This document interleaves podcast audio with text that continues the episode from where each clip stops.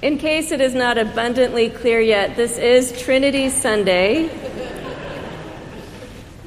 We get longer readings, longer hymns. Uh, there's just a lot to say about the Trinity. so, what I'll offer you is a shorter reflection, my stab at trying to explain the doctrine of the Trinity. But to start, I will say that I have a new friend in the neighborhood, and he's almost one. He's super cute. His activities are pretty charming too. His current favorite game is Pass the Object, which we played recently. It is a classic. He hands you something like a sippy cup, which is very important and a serious offering, and you take it and you say, Thank you, and his face lights up with an enormous smile. And then you hand the sippy cup back, much to his delight. This game, of course, can go on indefinitely, and my new friend will outlast you. But no matter how many times the item gets passed back and forth, each time brings that pure joy, and it's contagious. Now, this little story might not be the most obvious way to get into a discussion of the Trinity, and a toddler's game is not exactly a highbrow metaphor for the Sunday that we devote to the most complicated doctrine of the church. But it's a good one, I promise. We should first note that there are two different ways of thinking about the Trinity. There is God in God's self, the Godhead, that mysterious trinity of persons and unity of substance. It's what it's beyond what we mortals can understand.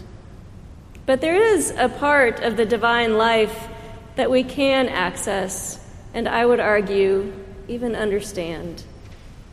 If you want to know the traditional name for it, it's called the economic trinity. That will be useful to you the next time you want to impress your friends with theology at a party. Now, the economic trinity is the name for God as God interacts with us and the world. It is that more accessible aspect of the divine life, which my new friend's game of exchange and his delight can get us pretty close to, actually. Now, Matthew's gospel gets us close to it as well. We just heard that after the resurrection, Jesus appears to his disciples on a mountain and he gives them the Great Commission All authority in heaven and on earth has been given to me. Go therefore and make disciples of all the nations, baptizing them in the name of the Father, and of the Son, and of the Holy Spirit, and teaching them to obey everything that I have commanded you. Jesus here is passing heavenly authority and everything he has taught about divine and human love to the disciples. And surely, to Jesus' delight, the disciples essentially say, Thank you, and in return, pass him their yes to the mission. At its heart, this is an exchange of love. Richard Rohr called this moment mutual self gift, in which there is a gift given and received and offered back again. It's really the pattern in all great love stories you can see it in a ch- child's joyful game of pass the object. You can see it in the ways that we give and receive love with one another. And you can see it as Jesus gives us the love of God, and we say yes to that love in return. You and I are meant to be drawn into that love story. I wish that that was the whole story, but every good story needs a complication, right?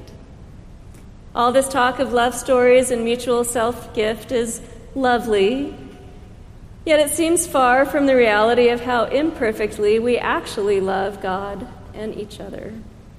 Sin is the plot twist of the ages, the one that's been there since the Garden of Eden.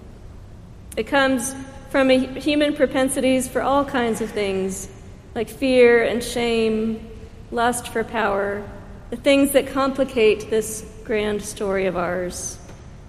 It's the same plot twist that landed Jesus on the cross.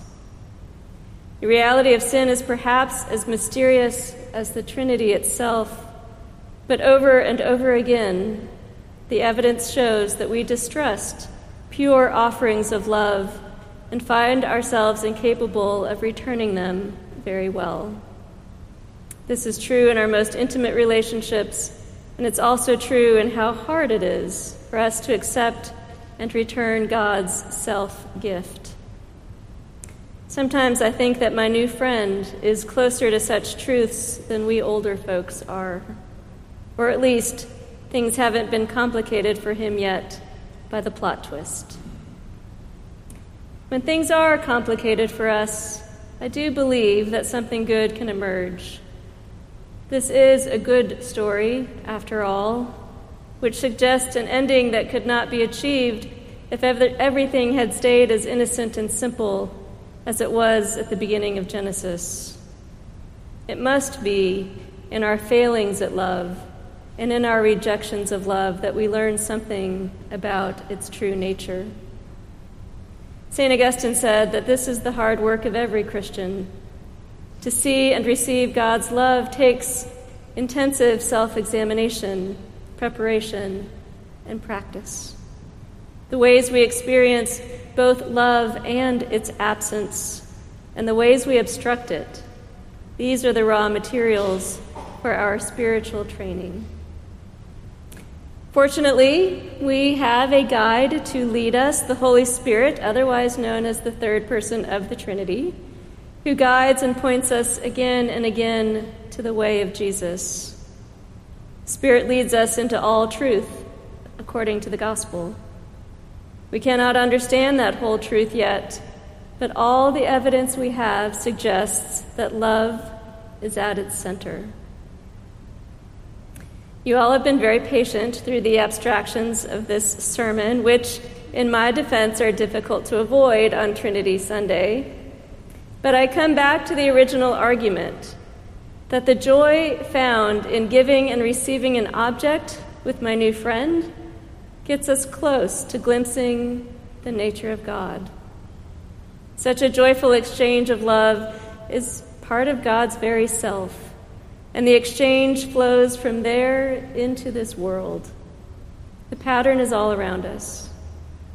So, with continued guide, help from our guide, may we see more and more of this divine love.